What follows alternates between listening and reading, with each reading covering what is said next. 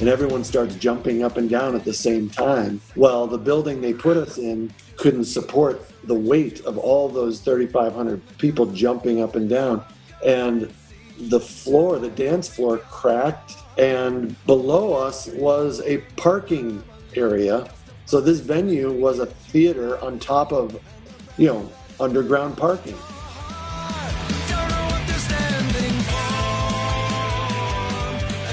This time on Text Prose and Rock and Roll, we talk with Greg Graffin, punk rock philosopher turned Ivy League lecturer and lead singer of the seminal punk band Bad Religion, about their unconventional rise as an indie band, time with a major label, and avoiding a nearly fatal concert tragedy that you have probably never heard about.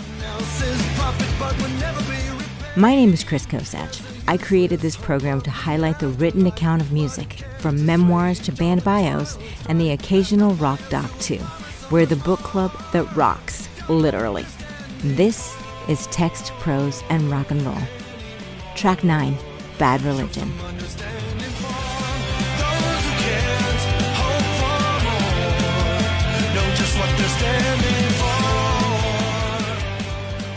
If you've been listening to our show for a while, you probably know how this format goes. But this time, I'd like to do something a little bit different. Hey, it's Chris. After reading Bad Religion's music biography, Do What You Want, and then speaking with frontman Greg Graffin, I decided I wanted to make this episode of Text, Prose, and Rock and Roll a little bit different from all the rest. The book, which can be found on Hachette, by the way, tells the story of the band's do it yourself approach which took grit and tons of work over the years. It's a truly honest account of their journey. And so, in that spirit, during this episode, I'm going to let it roll exactly the way it was, with a little bit of music in there too, for good measure. It went a little something like this.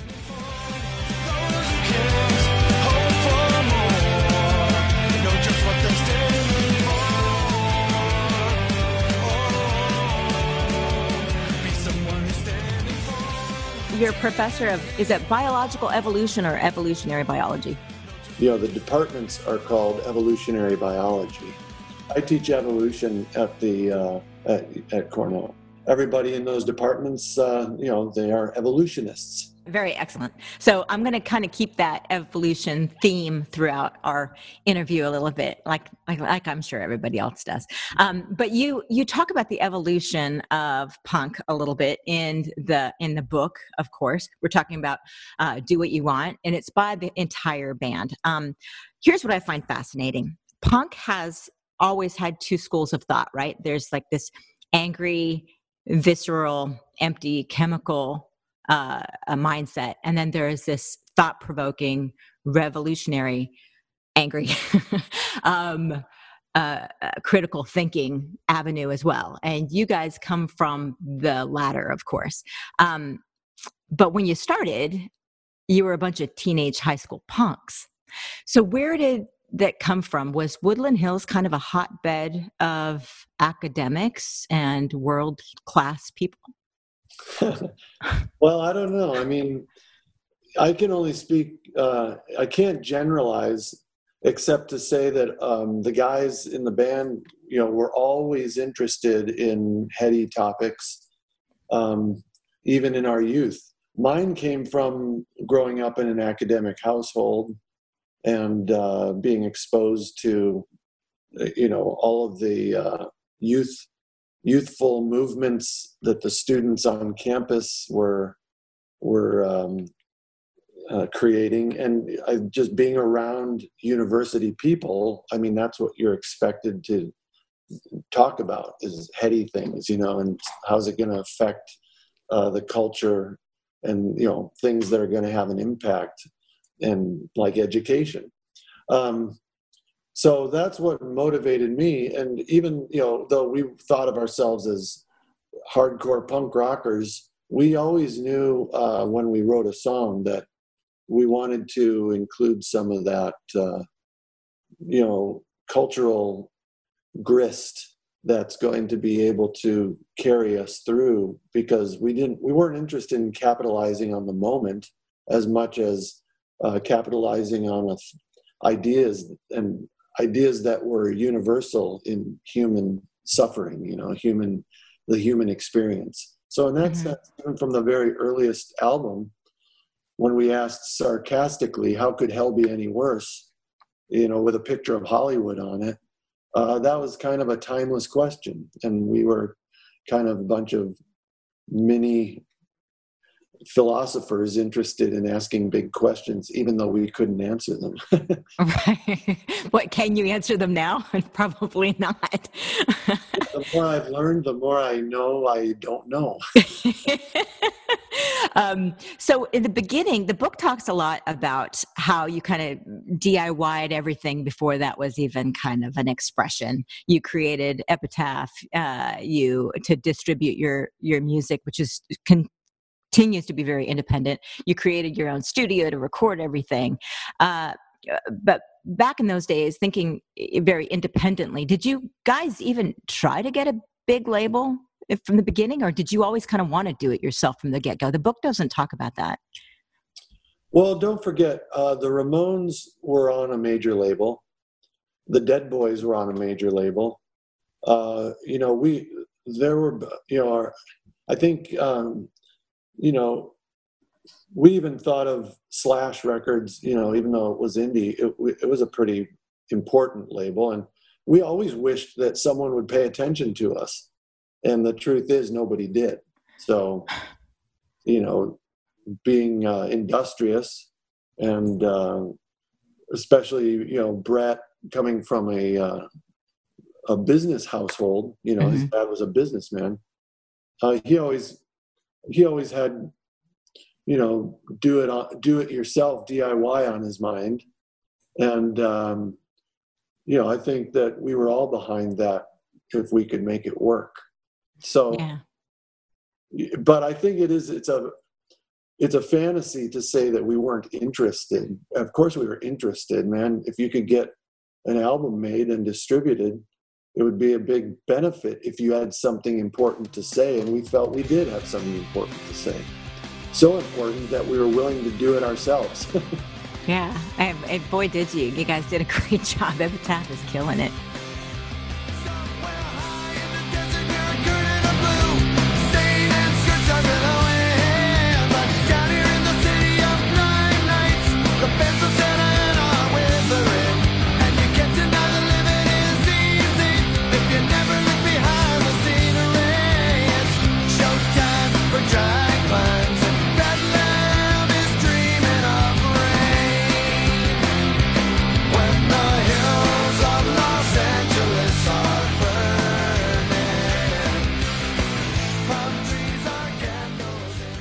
Years later. It's been 40, 40 years talk about evolution. Does that freak you out a little bit to look back and think it's 40? Well, of course. I mean, uh, someday you too will get old and there's a painting aging for me somewhere and you look back and uh, yeah if you've had a lived a, a good life um, it's had its ups and downs but the one thing everyone agrees on is, man, that was fast. 40 years, it, it has gone fast, yes. And um, I look back, I'm in disbelief that, um, that it's persisted for so long. You know, this thing we called bad religion 40 years ago is still an active, breathing thing. Um, yeah. Uh, by many measures, it's more popular now by I'd say every measure, it's more popular now than ever. So, um, do you think um, part part of your popularity was that move from Epitaph to Atlantic, where you were part of the big machine where they put you on uh, radio stations across the country and put you in front of a lot more people. Uh, of course, you backed off of that when the when the big train left the station and you were no longer with Danny Goldberg or with Atlantic. Did you maintain all of that audience? Uh, it's hard to say. I, I think um, when I look back on it, you know, it's really uh, it's up to the historians to decide whether or not that move brought us to a wider audience. Mm-hmm. I was really close to the experience, obviously, so I didn't pay a lot of attention uh, to the you know what would go down in history as the major cultural shifts at the time. I paid attention to are we able to tour in more places? And so when we we were on Atlantic in America, uh, North America, but we were on Sony for the rest of the world. Mm-hmm. Uh, and Sony Music expanded our distribution greatly, and we were meeting Sony reps in every country, playing in places we'd never played before, like Brazil, mm-hmm. and, um, you know, and parts of uh, Scandinavia we hadn't been before. Now, Epitaph was growing at that time too, so it's very again, it, you got to leave it to the business historians to look at what might have happened. but certainly, we experienced a large global distribution at that time instantly. And um, by the way, we were playing more cities in North America too, with uh, Atlantic uh, distributing our records into every mall and every small town in America. I yeah. know staff also had great success because at that same time, The Offspring was uh, getting huge and Rancid was getting huge. So, in many ways, I look back at it, and you'll have to ask Brett. he may have touched on it in the book a little bit about, but uh, you know, it, it did help Epitaph focus their energies, and, and an indie has to focus their energy on the the expanding demand Mm-hmm. for bands like Rancid and The Offspring. And by not having Bad Religion there, it you know cleared up a lot of uh, warehouse space for one thing, but also um, the manpower involved. And so I think it all worked out in the end. But yeah. uh, it's up obviously other people to debate what that period meant. You know. Yeah. Um, you talk about touring a lot in Europe, and one thing I did not know, and I was in, in alternative radio when 21st Century Digital Boy came out and was blowing up the alternative charts. Uh, I did not know the San Sebastian story. Can you please tell that story for any other fans of yours, including myself, who didn't know that unless they read this book? Well, yeah, I mean the the uh, we maybe we played there once before, but San Sebastian, Spain, is uh, just this gorgeous area in the north on the Atlantic Ocean. Uh, beautiful place to play, and we didn't even know there was a punk scene there. Well, it turned out there was a huge Bad Religion following there, and uh, they put us in a venue that probably could hold 2,000 people safely. Wow, is that they big? oversold it to at least 3,500 people and we opened the show with uh, a, a, song called "Recipe for Hate." And "Recipe for Hate" goes into the middle portion of the chorus when the uh, the song goes to halftime, and everyone starts jumping up and down at the same time. Well, the building they put us in couldn't support the weight of all those 3,500 people jumping up and down, and the floor, the dance floor, cracked and below us, I did not know this, below us was a parking area, a garage. So this venue was a theater on top of, you know, underground parking. All I know is I'm singing the chorus of the song, and in front of me, a big hole opens up in the middle of the dance floor, and bodies are falling into this hole like it's a black hole or something. And they're falling onto cars that are two stories below them that are parked on this cement parking uh, structure. Uh, you know, obviously, the most terrifying moment in my career.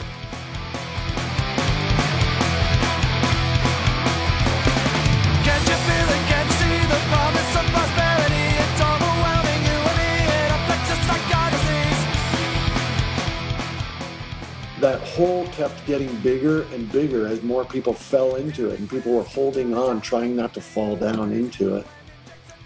And the hole kept opening up and coming towards the stage miraculously it stopped it before it reached the stage and the people in the very front row were like clinging to the barricade holding on and i remember helping a bunch of them up onto the stage and uh, you know, saying "Nice to meet you," but get the hell out of here. Um, they were escorted, or just ran out the back door. But we went after we cleared all the people. Uh, we realized this building is not safe, so we went to our backstage area and out to the the same level parking structure where our tour bus was. And we just stayed out there and watched for the next uh, six hours as ambulances kept coming back and forth to this venue. And so I don't recall, uh, I think one person might have died. I know there was a lot of injuries.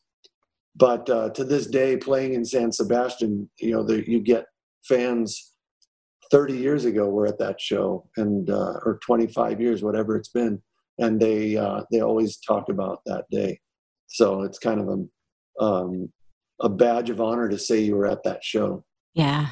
The visual from your pov must have been insane to just with dust coming up.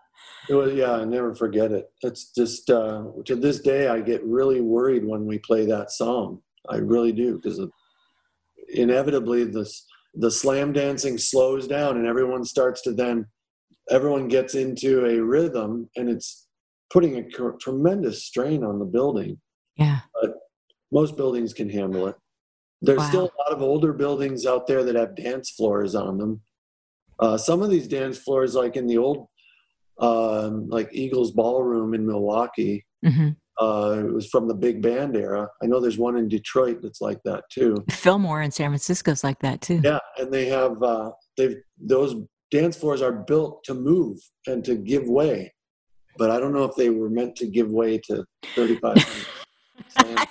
no, no, no, no. Um, it would have been a different outcome, I think, legally, if it happened in the United States too. Um, I tried I tried at one point during the reading of uh, the book Do What You Want on Hachette to do one of those string analysis of all the people that came and went in your band.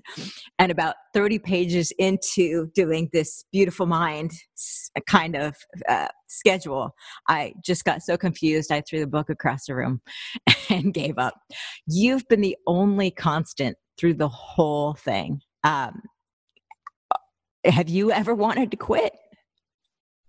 Not really. It's kind of like asking if you want to leave your family. I mean, you know, sometimes you think, well, yeah, I guess, you know, they all piss me off, but what what good is it going to do ultimately? Mm-hmm. And everyone eventually everyone who has quit the band has regretted it, you know, that's one thing I can say. And uh, it doesn't mean that they aren't living good lives. They are, mm-hmm. and I'm happy for them and I want them to move on to better things. But but ultimately, you know, they could have done both, stuck around, and you know, it's so to me, it's like quitting is not really an option in my book. It's not some. I don't do that. I'm like I'm like that uh, Jerry Maguire, right? I stick. that, I just did that for all you know. I did that for my wife who makes me watch chick flicks. So, you know, Jerry Maguire quote is pretty lame. I agree. That's that's weird to hear from this like very well-known punk rocker who's like, "Save the world, save the world," and yeah, then a Jerry Maguire quote. that's an example of of um, biting your tongue. Yes. doing things that you don't really want to do that's an, an example of marital watching, evolution. Like watching watching some movies that you know I really didn't want to watch, and finding a nugget of something redeeming about the movie that I could identify with. Yes, so, marital uh, evolution, right? That was one of them.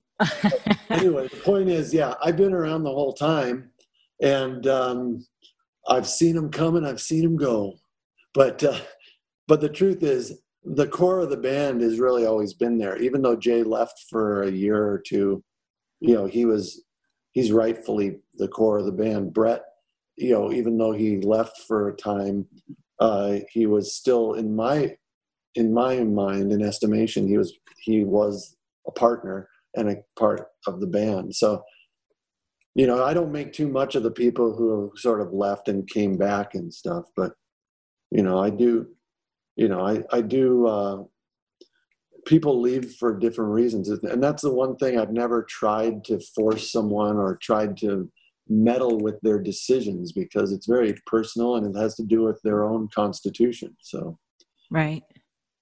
Um, you say in the book that you won't like schedule new releases. The band is still together, but you don't have really a schedule. You put things out regularly, but you don't anymore unless you have something to say.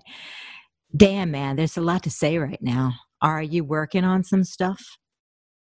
Well, we you know it's easy since the world got upended in the last uh, eight months or six months, whatever. Um, it's it's easy to forget. Bad Religion just put out an album in 2019, mm-hmm. and we did have a lot to say, and we still do, and a lot of that I think still is relevant right now. You know, when we write an album, it's because uh, we feel like we have something relevant to say that's not just gonna that's not a flash in the pan that goes away after um, uh, the calendar year mm-hmm. change.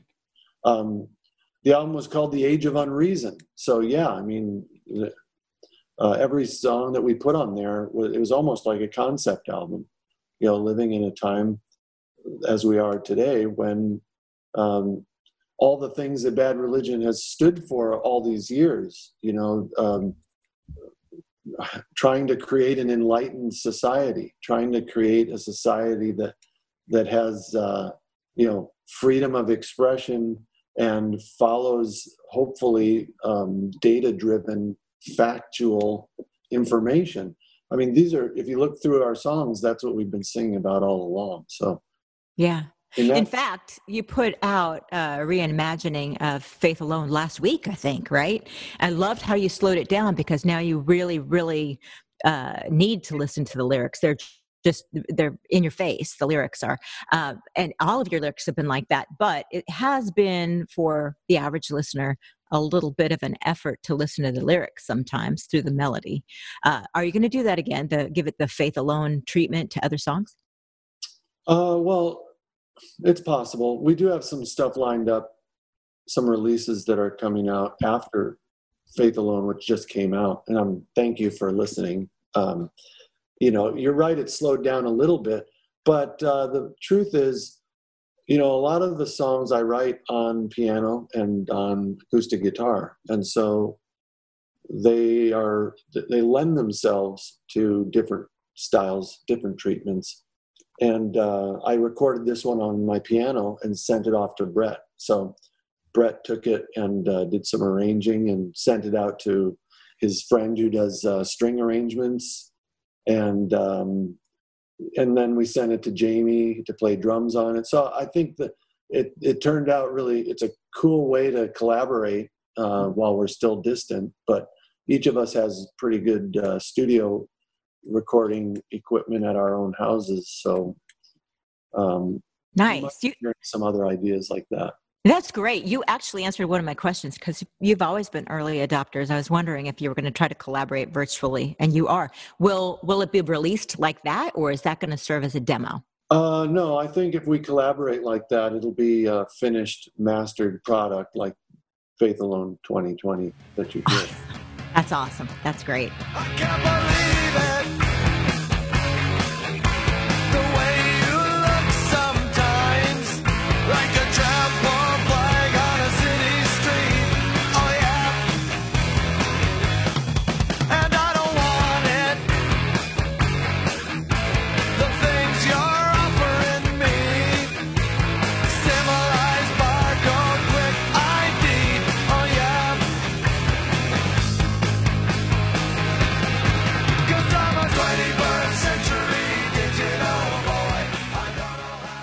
Got this burning question.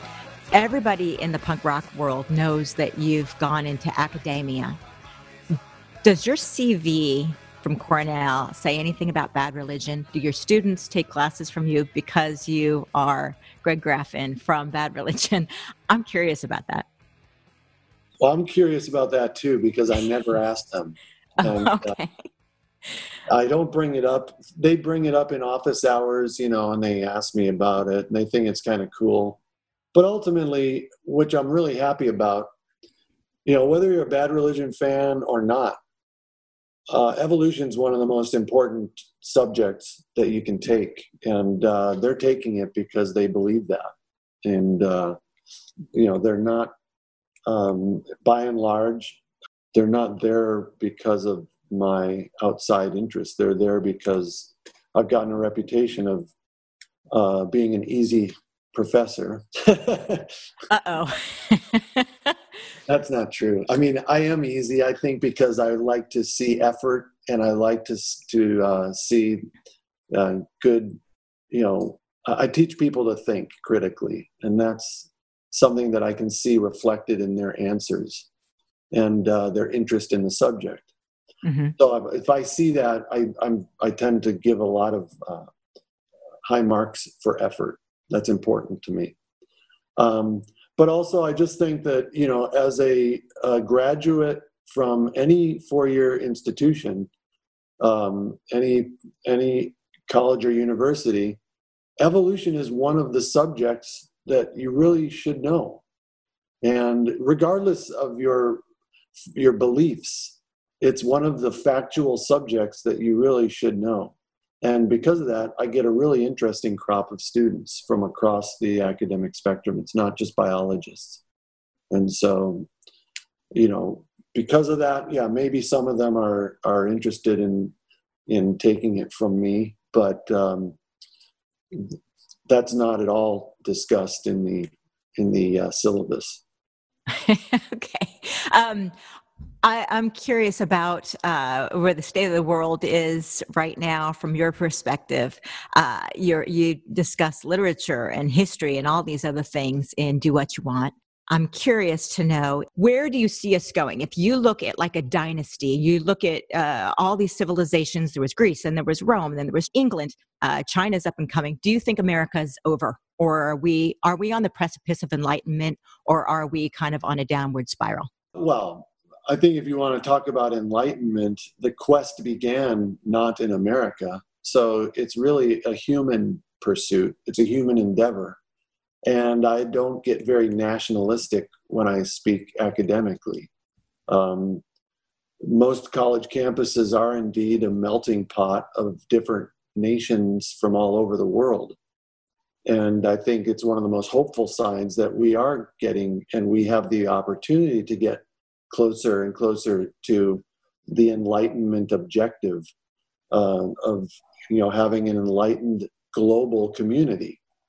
So in that respect, um, America is not over, but you know you have to put aside your nationalistic tendencies if you really believe in a better world because uh, that's what the universities are doing. They're not indoctrinating, they're not supposed to be indoctrinating people into nationalism. They're supposed to be providing a way for humanity to think better and to think more critically and to uh, face challenges uh, objectively and to face the truth, even though it might be ugly, face the truth um, of what it means to have a global society. So, yeah, I, am uh, always optimistic about that, and um, you know, whether or not, and, and Amer- oh, by the way, I'll just say this: if you want to be, uh, if you want to be proud of America, then be proud of the fact that we still have the best, at least as of today, uh, we have a, the best university system in the world. Um, let's hope that doesn't go south because if that goes south then not only is america doomed but this idea of a global enlightened community is also doomed.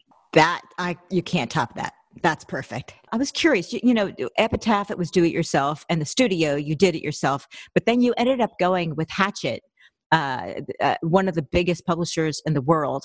I am just kind of curious did you guys even think about self-publishing or doing like epitaph literature yeah, I mean, I think uh, Brett, you know, was always very optimistic about self-publishing, and and I'm not opposed to it, but you do have, you know, Brett's also the best businessman, so and the other guys in the band are very business oriented as well, and I think you know, my my opinion wasn't that strong on the matter. But they thought that you know there's a there's an industry that sells books out there. They're set up for it, mm-hmm. and um, we felt like that if we did it ourselves, it would be like another product that we're putting out.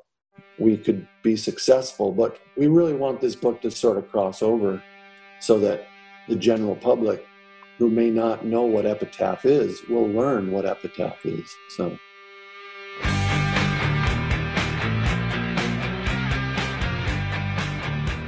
My guest has been Greg Graffin, frontman for the band Bad Religion.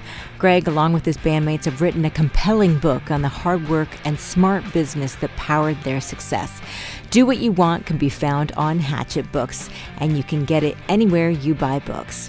Here's this week's liner notes. Text, Prose, and Rock and Roll was created, written, and produced by yours truly in association with GoTo Productions, Charlene Goto, producer. Thank you to Greg Graffin for being my guest and to the entire band for their support. Thanks also to Brett Gurewitz and Epitaph Records for all of the music used on this episode. And thank you to Michael Giovitano and everyone at Hachette Book Group. We'd love to hear from you. Please follow us on Instagram to see what's coming up on future tracks of this show and drop us a line while you're there. You can find us online at textproserockandroll.com. And while you're there, be sure to check out the soundtrack associated with this episode with all music by Bad Religion. For Text, Prose, and Rock and Roll, I'm Chris Kosach. Rock on.